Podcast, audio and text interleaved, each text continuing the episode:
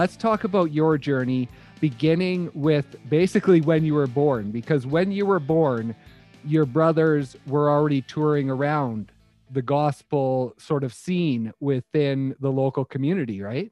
That's right. Wow, you you know your stuff. Well done. That's impressive, Brendan. Yeah, totally. Um, when I say I was born into music, I was literally born into music. We have video footage of my mom performing on stage with me in her stomach. So really, um, yeah, yeah, legit. So um, yeah, looking back on it, it's really cool, very crazy. We, as a family, were asked to do a few local events. Uh, my parents and some of the oldest siblings, and that just continued to start morphing into, um, you know, Western Canada, a little bit into the states, and so it it was a tricky set of circumstances at times. They were um, running with seven different hockey teams at one point, um, putting the crop in the ground, and somehow we were touring around the country. Um, so it was just a crazy, crazy life. And so yeah, I was definitely I was born into it. I remember this, Brendan. So going back to the the gospel days, because I my voice hadn't changed yet through those earlier years. Right. They would have the sound man um, a piece of paper with the set list and specifically mark the songs that Ty's mic was supposed to be on and which songs it was supposed to be off. So they would just turn the mic off for one so I could just keep on singing, but we didn't have this, you know, cringy kid's voice like coming through the through the PA system. So yes, I I've been doing music as long as I can remember. It's part of my DNA. And when you were younger, you and your brothers, I read or heard in an interview that it was basically you did the piano so that you could play hockey. You made your mom happy by playing the piano so then she would let you go out and play hockey. Is that right? so mom and dad had an agreement and yeah so what what it was is dad brought the the hockey side of things and then mom brought the music side of things. They actually both came from um, musical backgrounds but the hockey was dad's thing the music was mom thing mom's thing and they made the agreement that we couldn't uh, go out and practice our hockey until our piano was practiced. That was the agreement but i was the opposite. I couldn't um, play music until I had gone out and taken my shots on the hockey rink. I was I was the reverse uh, angle for that. And so they found creative ways to bring those two worlds together. And um, yeah, it was it was busy growing up, but uh, worthwhile. We had um, a piano upstairs and a piano downstairs. So two brothers would practice before school, two brothers would practice after school. I was like the the the youngest sibling so i basically grew up an only child. I was like the the old egg the leftovers so i came a little bit after and had like my own imaginative like creativity going on. But um yeah so that's that's kind of how those two worlds merge together. And when did you first hit the stage? When did you first start performing with your brothers? How old were you? Oof, i I if I wasn't singing, I was sitting on the stage just in the background making faces at people. I like there's footage of this. I should probably dig that up. Um, so like age two, probably like age one, age two, age three, and then as soon as I could start talking and walking around, they made a point of having me do the introductions. So I would introduce everybody um, at like age four or age five. I would walk around and introduce everybody who was on stage. And so, um, yeah, as as long as I can remember, it's obviously taken a lot of shifts and turns over the course of the years. Um, with those shifts and turns, what happened when your brothers started going off for hockey? Because I know, like JJ, he played in Kelowna yeah. in like 99 2000 and you would have only been what seven or eight back then. So were you guys still performing when they all went their separate ways for hockey like during the summer or did things kind of dissipate musical wise during that time? So yeah that's a great question. Um, the guys would go and play hockey in the winter time come back for seeding, put the crop in the ground, and then we would do all of our touring in the summer. So basically, mom and dad would book um, all the events on the weekends in the summertime. The guys would work on the farm in between Monday to Friday or Monday to Thursday. We'd hop in the van, the old two tone colored van, and travel BC, Alberta, stateside, Saskatchewan, and do the festivals in the summertime every weekend. So there were very few breaks growing up. And so it just allowed for everybody to um, you know pursue a hockey career but also come back and be part of the farm and the music as well. Eventually um, all of the guys to some degree varying degrees sustained injuries of sorts. It brought everybody back to the farm and that is when the shift started happening where we could focus on music as you know not just this part-time thing in the summer but um, more as a full-time gig and what was it like for you during those years when they had moved away? Were you really focused on music? Like, were you very much a musical kid throughout that time and wanting to make it a career and wanting to take it as far as you could? Yeah, it was always my dream, 100%. I when I was little, I was like, I want to, you know, perform on Canadian Idol. That was the thing because it was running at the time. Right. Um, I was just dreamt of being on stage. I would be in the back of um, semi trucks with um, grain and barley and lentils, and I'd be singing for the crickets and the grasshoppers, pretending I was on stage. Um, so yeah, as long as I can remember, I, I begged to be in piano when I was age five because everybody else was taking piano, and so I begged if I could um, take piano lessons as well. And that's the instrument that we all started on um, was piano, and then everybody branched off to different instruments from that point. Um, I was in a singing competition in grade six called SPS Idol, so Shaunavon Public school idol, and uh, that was also something that I I loved being a part of, um, and then went back to run the competition again when I was in high school for the elementary school kids. Um, and then just various things uh, theater everything creative um, musical um, anything with drama bright colors that that was me and when it came time to branch out to other instruments, did you guys draw straws or did it just organically move to everyone picking a different instrument? No, that's the crazy thing. Nobody had to arm wrestle. Nobody had to draw straws. Everybody actually legitimately picked a different instrument. And like the crazy part of this whole story, too, is even in hockey, there were three forwards and two defensemen. So it was a whole lineup. and then you look at the music side, and everybody like selected a different instrument. So Luke was bass, Brock electric guitar, JJ acoustic, Dusty drums.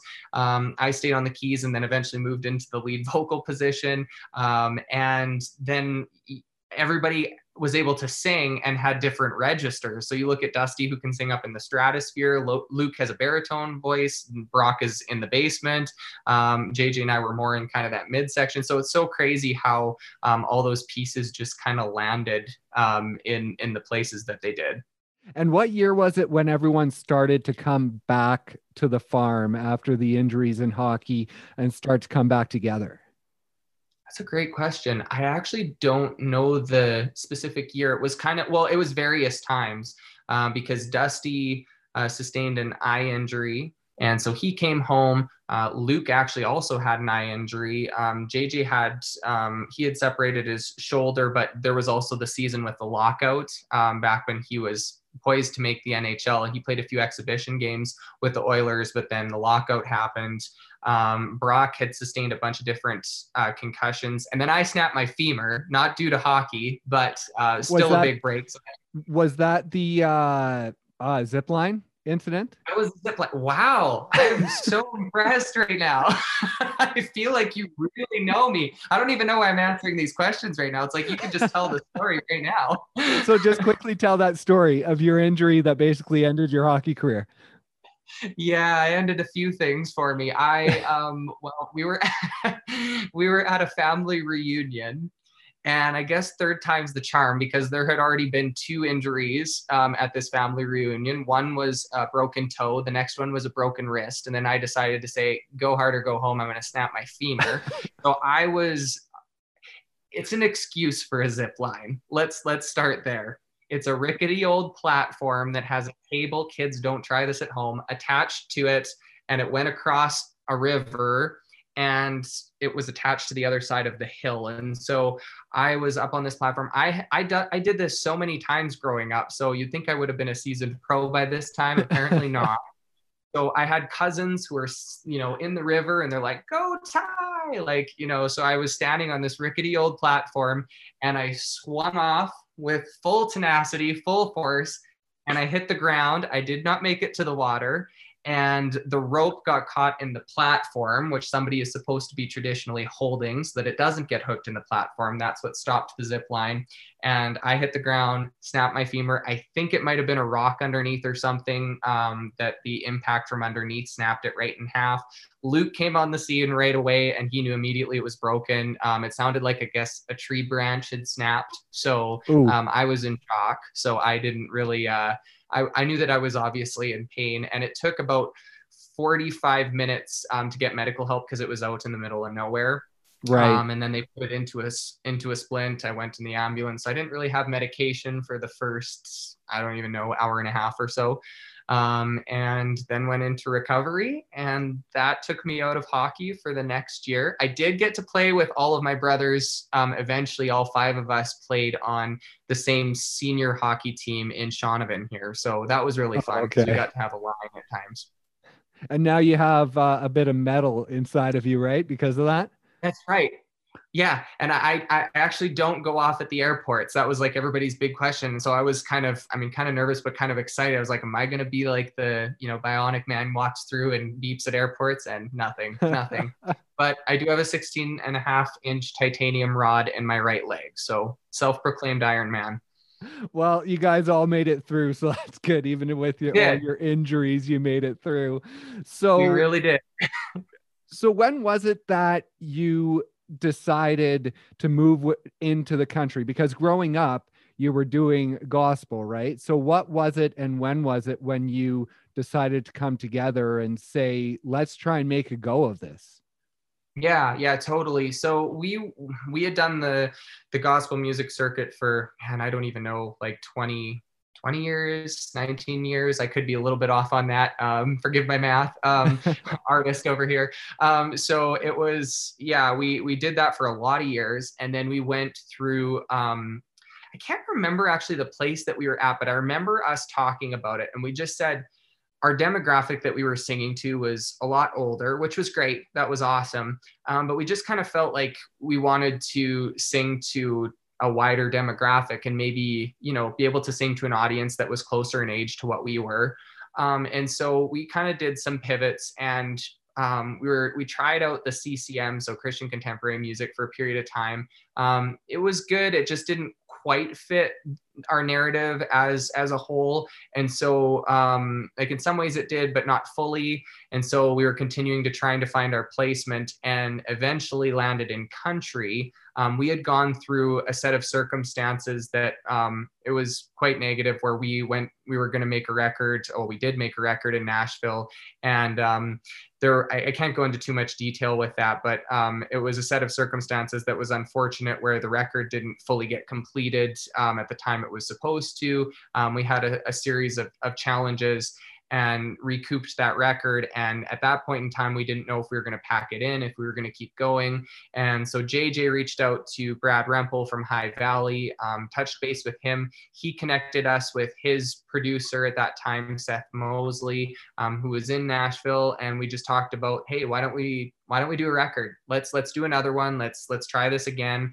Um, so we did a record with with Seth and with Brad on the production side of things, and it was a completely different experience. Um, we ended up signing with RGK and Open Road Entertainment, and then things just took off from that point. And so that was kind of the pivotal moment.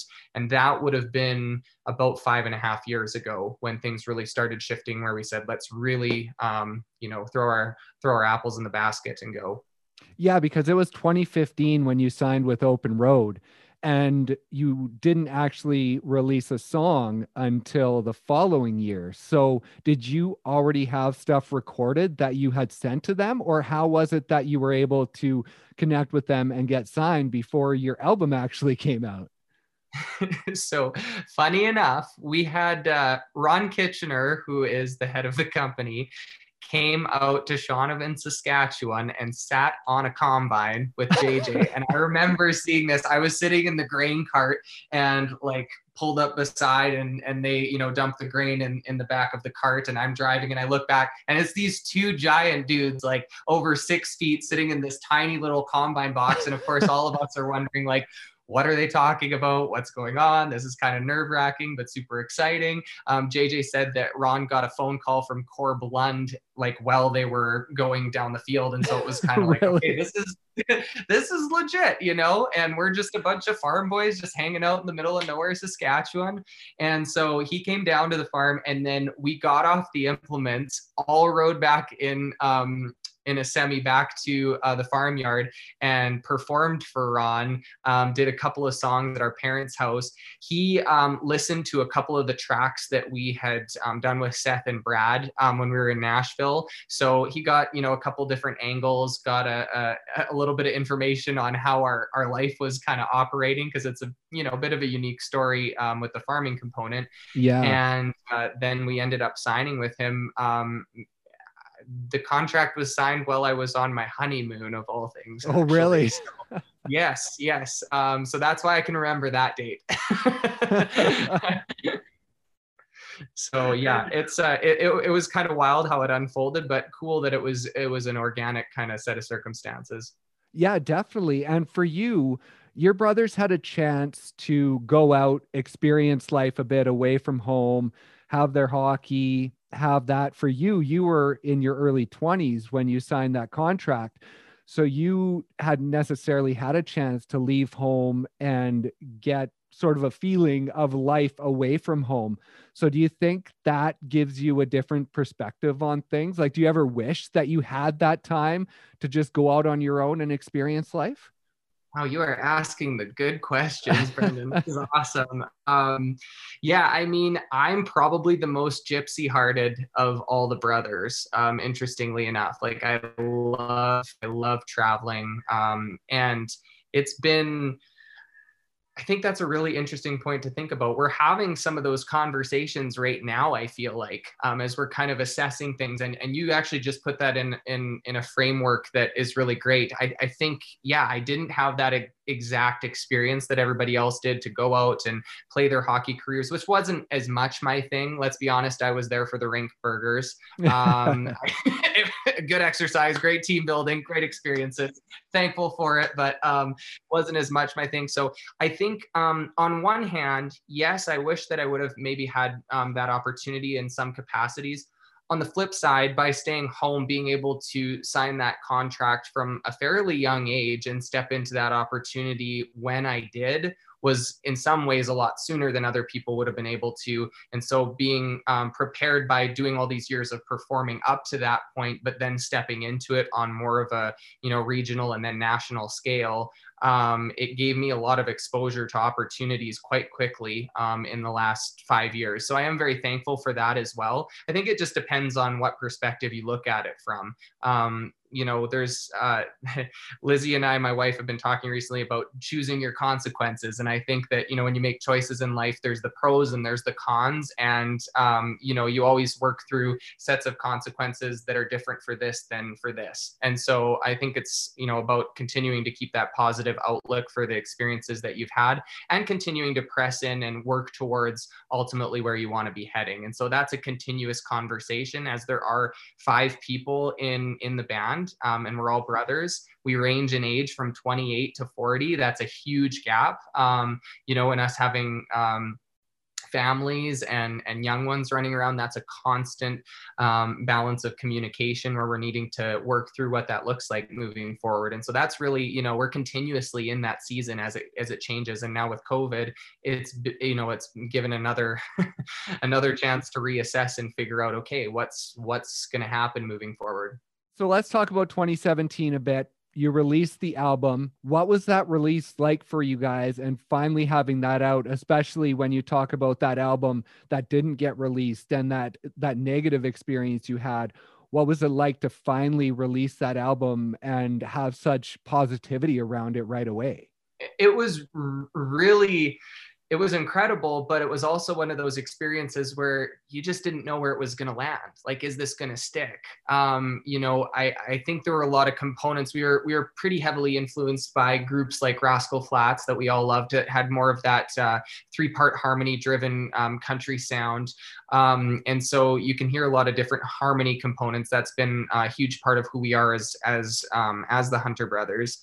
Um, and I remember being down at CRS week, so country radio seminar in the States in Nashville.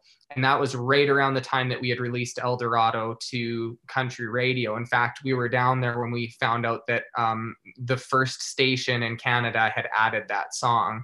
Um, and I remember that being a very surreal moment. We went in and performed for um, a lot of the radio personnel who was representing uh, Canadian radio in a room and uh, met the faces of some of the people who had added the song already to radio. We hadn't heard it yet on the radio waves, but um, we were immersed in this culture of people who you know are really responsible now for our career being able to lift off. And so it was a there was a lot of energy in the room that day.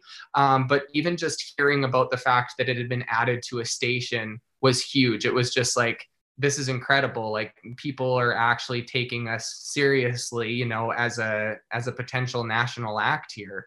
Um, and so i think it's it's very humbling um, especially given the sets of circumstances like i said before um, that lead up to that point because you put a lot of time and a lot of energy into it. And um, it's a huge payoff when you hear your song playing um, on the radio or you know things that you've dreamt of for years. Um, the bigger thing is just that your your music is resonating with people. The fact that it's impacting lives um, you know, however people are listening to it. Um, that's the most rewarding thing is getting messages from people saying how your music is helping them through whatever set of circumstances, whether that's just um, they needed a mood boost that day or, you know, right down to the fact that, you know, I'm struggling with mental health and this is helping me get through it. You know, every, every end of the spectrum, music is so healing. And so that's the huge rewarding part is that people are connecting with it.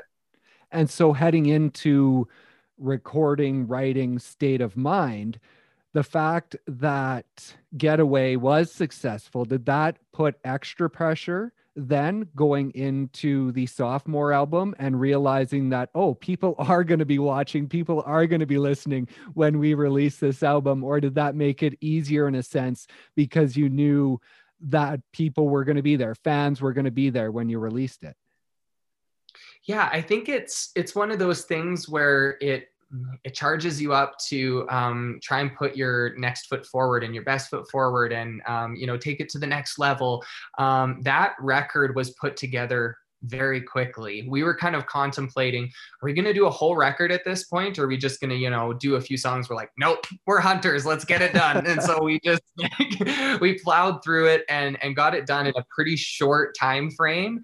Um, and yeah, obviously there's always that level of, you know, pressure. Um, we were coming off of Born and Raised and those are the nights, um, which were both top 10 at country radio in Canada. And it seemed like we had, maybe started hitting the the stride of you know what people were connecting with and resonating with in terms of our story. Um, Born and Raised was a definite pivotal moment. Um, and then we released Lost off of State of Mind, and we were touring with Paul Brandt, High Valley, and Jess Moskaluke at the time that that song was at country radio, and we released State of Mind um, right when we started the tour. So the timing just all ended up being perfect. Um, it's like all just kind of came together at the right at the right time.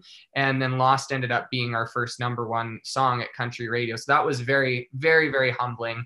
Um, and it was such a u- unique experience being able to tour and open with that song. That was the first song of the concert um, of the Journey tour, and so those moments are pretty special to look back on. Um, but I think the bigger thing is that as you as you walk through this process, it's again who are you resonating with and, and how it's connecting your story to other people's stories. And that's really the rewarding part because we've talked about it you know the chart positions the streams and everything. Like it's really cool to see those things and those statistics but the big factor is the the connection with people and that you're able to be authentic to who you are and that people resonate with that and that it impacts people's lives um, that's the bigger thing because you can get so caught up in oh i want to make sure that this is better than you know it's like well at the end of the day this might be a chapter of life that's going to look different from this chapter and i think that music is you know about authenticity so Right. And you talk about that. And I wanted to talk about early 2020. You went down to Nashville to write and you've released Hard Dirt. And then just wanted you to know you released those two songs from that writing session. And I heard you talk about the fact that that writing session you were trying to write maybe more meaningful songs than you had in the past deeper songs so are there more songs from that trip that you're that you still have to release Um, actually, yes, there are tracks that are going to be released um, from that writing trip on our project coming up, which is coming very soon. Um, we're very excited about that. We're actually getting a lot of our, we're trying to hit a lot of our deadlines this week, actually, oh, as okay. we speak. Um, so that's really exciting. Um, I would say that 2020 was really a year of sentiment. If I could kind of chalk it up to a word, just with it being as challenging of a year as it was. Um, we were in Nashville in February of 2020. And we were pretty confident that Hard Dirt was going to be the next single. And we were able to just orchestrate some details to be able to record it before we headed home. We had no idea what was around the corner. Right. On our last day of being in Nashville, our last write is when Just Wanted You to Know happened. And that, the story, I'll tell that really quick. So that probably was one of the coolest experiences for us as brothers because JJ, unbeknown to me, was plucking something on his guitar before bed one night. And I, I didn't know this. And and and the night before we went into the write, I had this moment where I was laying in bed and my wife asked me, she's like, Are you doing okay? And I was like, I, something's off. I don't know what's going on. Um, and so I flipped over, I opened up my phone and I wrote a whole song front to back in like five minutes. Oh wow. I closed my phone and I went to bed and it was like the burden just kind of like lifted off of my heart, whatever was going on at the time. I opened my phone the next morning and read it front to back, and it was all coherent, which I didn't know that was going to be the case at 11 o'clock at night. The next morning, everything rhymed, everything made sense, and um, this phrase "just wanted you to know" um, was it was just there, um, and it, I was clearly there was somebody that I was burdened for um, that night. So I guess you could maybe say it was like a empathy thing, um, and so I brought that exact um, set of words and lyrics into the write that day. And we were writing with Victoria Banks and Robin Collins, two people who we really, really respect um, in uh, the writing circles. And I, I showed it to them, and, and Victoria just started crying immediately and I knew that there was just a real connection. Something was happening. And JJ was like, "Oh, I was just playing this, you know, um, lick the other day." And then Dusty started humming the melody of the of the chorus, and we started reworking the lyrics to make it about not only the person who was hurting for someone else, but also the person going through a set of, uh, you know, ill circumstances. And the the write just came together in a way that I can't explain. So fast forward, we get home. A couple days later, Victoria posts on Facebook that her house has been hit by a tree um, from a tornado and walked through a whole set of circumstances that were very challenging. And I remember hearing that listening back to this voice memo that we had just finished writing a few days before that and just feeling just feeling that for her and it was just one of those powerful moments where you you recognized um, you know just what music can really do and what it can represent and then hard dirt was already decided as being the next single. So um, that song is all about struggle and coming through it um, with hope and more resilience on the other side. And so those two songs that we released over the course of the year hard dirt was the single and just wanted you to know was a content piece um, just really paired with um, just i think the climate and what people were probably feeling. Um, and just wanted you to know we we talked about it um, you know we were just discussing like i really think we need to put this out. We really think that this uh, needs to go out there. We didn't really know how exactly at the time that things were unfolding. And that's probably been one of the songs as um, i've managed our social media social media accounts. I've seen more probably messages come in about that song than almost any song. And so i'm just very thankful for the experience and how it unfolded. And you talk about victoria's story. You had that in the hard dirt video talk about that video and what that means to you and how important it was to do something different because you really could have just shown you and your brothers out on the field. Like that would have been the easy thing to do right with that video. That's the low hanging fruit yeah. Exactly. So why did you not want to pluck that fruit? And and why did you kind of want to go through the struggles of finding a different way to tell that story of the song yeah i just remember how we were feeling and it was like this this season of music like this just this really isn't about you know us putting on this show right now it just felt like this is a season that we need to empathize um, with each other and build community more than ever before. And you know, we're still in that in in a lot of those circumstances today as we look towards rebuilding and continuing to try and work through everything. And so at that point in time, I think it was just so important to represent people's stories, um, you know, that resembled hardship. And I actually just did a post about this um, uh, the other day because Hard Dirt, um, it won Video of the Year at the Saskatchewan Country Music Awards just on Saturday. Um, oh, that was a very awesome. humbling moment. Um, and so I actually just did a post about this and um, just recalled the set of events that led us to doing that as the video treatment we talked about this treatment as brothers i don't even know like how many conversations we poured over this video. I thought about it and thought about it and thought about it and was contemplating and bounced back around tons of different ideas. And i was sitting with one of my best friends his name is andrew you're sitting in a half ton at the farm.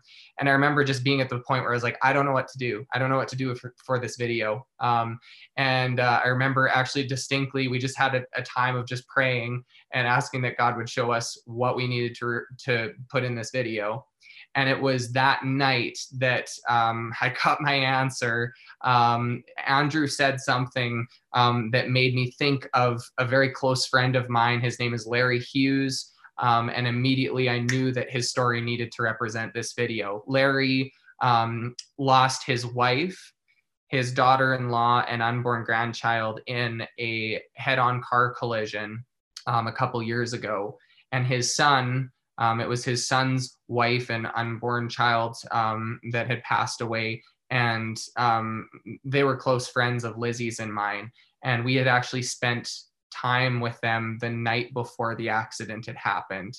And so it was one of the most raw experiences that we as a family had gone through. And I just immediately went to Larry and said, Hey, would you be okay with sharing your story, with being vulnerable? I think that this would really um, impact a lot of people. And he's like, funny you said that because some people just actually came and talked to me about sharing my story. And I said, well, here's the perfect opportunity to put it out there for a lot of people to hear. And um, that was the starting point. Victoria was the next point um, after writing Just Wanted You to Know. I was like, this story needs to be represented. We had a couple more stories. It just continued evolving and it came together as this um, cohesive package of four stories in the video itself. And then we went into further detail um, uh, with each of the stories. And I remember sitting and listening to Larry's story from front to back and just, you know, listening to through tear stained eyes and him reliving the process, it was a very healing thing to be a part of, to watch him process. And then putting that video back, getting messages from his family of people just saying, this is, this has been healing for our family. And um, that's hopefully resonated with people out there. We wanted to represent different forms of hardship um, so that people could connect um, with the stories and, and hopefully it allowed for there to be healing and ultimately just um, people being able to say, we'll get through this and there's hope on the other side of the struggle. So that's really a special and monumental moment um, for me personally, but for all of us. The the hard dirt era is something that we won't forget, and we've never performed that song live um, on stage yet. So I think when we actually get to do that on the flip side and, and watch people sing along and hear people's stories come from those moments shared on stage, it's going to be a whole new experience. And now the new single, Been a Minute, this is a special one too, right? Because you did it with Hunter Hayes. And that was something special for you because that is a meeting that you had sort of put into the universe like five years earlier in a journal, right? wow. Yeah. Uh, again, very impressed. Um, yes, I actually did put it into a journal, um, and it was it was like Hunter Hayes was just meant to be part of the story at some point. A because of his name. I mean, you can't have like Hunter Hayes and the Hunter brothers not at some at some point there be an intersection. We have a group chat now called All the Hunters, um, nice. and so yeah, I don't know how far to back up here. Um, my wife um, doesn't, she's not a huge country music fan. Um, I'll be honest with that. Um, it's just not, it wasn't her number one style. But um, I remember that when I first met her, she, she was doing photography. And if you went onto her photography site, um, the only artist that she placed in her biography was Hunter Hayes, and how Oh, much really? like, she coming out to Hunter Hayes. Yeah, so he was one of the country artists that she really liked, and I um, um, tattoo was kind of our our song after I asked her out. I remember listening all the way from Airdrie back to Shaunavon, Saskatchewan, playing tattoo over and over and over again. So it's it's ironic that's like tattooed on my mind that memory um, and just Hunter Hayes playing a part in like my my relationship in a sense. And I I didn't even maybe fully remember a lot of these well a lot of the journal entries I but it'd probably be scary to go back and look at some of the things I wrote in the past. But this particular day I was looking back and there was a memory from like 5 years ago that I was reading the other day and it said how much that I wanted to, um, you know, be part of the music industry and um, be involved with uh, artists like number one, Hunter Hayes was the first person that I list. There's other people in that list that I haven't met yet, so I'm hoping Right. that I'm hoping that this is just a continuation. Um, and so that was super cool. Like, be careful what you wish for, but this was a good thing that I was that I wished for, and it came true. and so all these pieces kind of coming together and then us actually having the opportunity to work with him um you know i think it was brock one day that said i wonder if like hunter hayes if that would work out you know brad's on the same record label warner and just through a few different exchanges it worked out we went to his place and nobody has been so intentional um, as hunter was sitting all of us down and listening to all five of us before we jumped into the writing sessions that we were about to go into and seeing exactly where all five of us were coming from and how to culminate that together. He was so intentional. And um, I, uh, I actually, my, my, my second child, Charlotte, was born a few days before that writing trip. So I had to cut that writing trip short and head back home so I could be with my family. We tried to apply for a passport within like the first week of her. We're crazy. Um, the first week of her um, existence on this planet oh, and it didn't, it didn't quite work out. Um, so I flew home early, but um, the relationship with Hunter has just continued forward since that point. We've written together, we've um, done recordings together. Been a minute. Um, we recorded from our studio here in Shaunavon, which is out on the farm. It's an old mechanic shop that we converted into a studio space. Oh, We knew it was going to be used, but we didn't know it was going to be used as much as it's been used this last year. um, we're in there almost every day. And so we did it. Um, you know, Hunter was in his space, we were in ours, and we corresponded um, over Audiomovers. And um, he had me, I kid you not, Brandon, I was laying on my back at one point on a sofa singing this song, um, which I've never done before. Those are the stories that you hear about in like interviews. And, and, and then when you actually get there, you're like, I'm laying on a sofa right now. Uh, this is crazy and um, so did that for a period of time and then i got up and i remember just letting loose and performing it was like all of the energy from the last year of not doing a show went directly into the microphone and i think a lot of those elements actually ended up getting utilized in the in the version of the recording and so that's a really really special story and um, been a minute the lyric itself even you know um, that's a phrase that everybody seems to talk about wherever you go like it's been a minute you know and i'm Yeah. like that has never held so much relevance as right now because it's been a minute since we've all been able to experience so many things that we're missing you know? And after hard dirt and just wanted you to know that we're more on the hardship side of things did you guys know that you wanted to come back with something a little more upbeat 100% yeah that was that's what we were feeling. We're like 2020 was a year of sentiment. It was really important um, to live through those emotions to um, put them out into the world for people to share and connect with. But then moving into 2021 we were just talking about it as brothers. We're like we we feel like we need something bright and fun and up tempo and just give people that experience for two and a half minutes to um, you know, just really be in the moment and and you know, just take a hiatus from everything that's going on and and also just dream about the future. It's not that it doesn't have a message. It's just very simple in saying that like you know you know it's been a minute but um you know it's going to be amazing when we get to experience these things again it's going to be you know something that we've probably never experienced before the emotion of that because this type of thing hasn't happened um, in uh, at least for me, like my generation, we haven't walked through something like this before. So the flip side of this, um, looking forward to those days once again. And you have a lot of great stories of sort of that full circle like with hunter hayes and you know talking about it five years ago in your journal and then it coming true. And i just wanted to tell you one story because of that. I was looking through your social media and you posted something in may of last year about the night that you recorded those were the nights. And that was the night that your wife went into labor. And a funny thing about that is I was listening to your music as I was doing the research.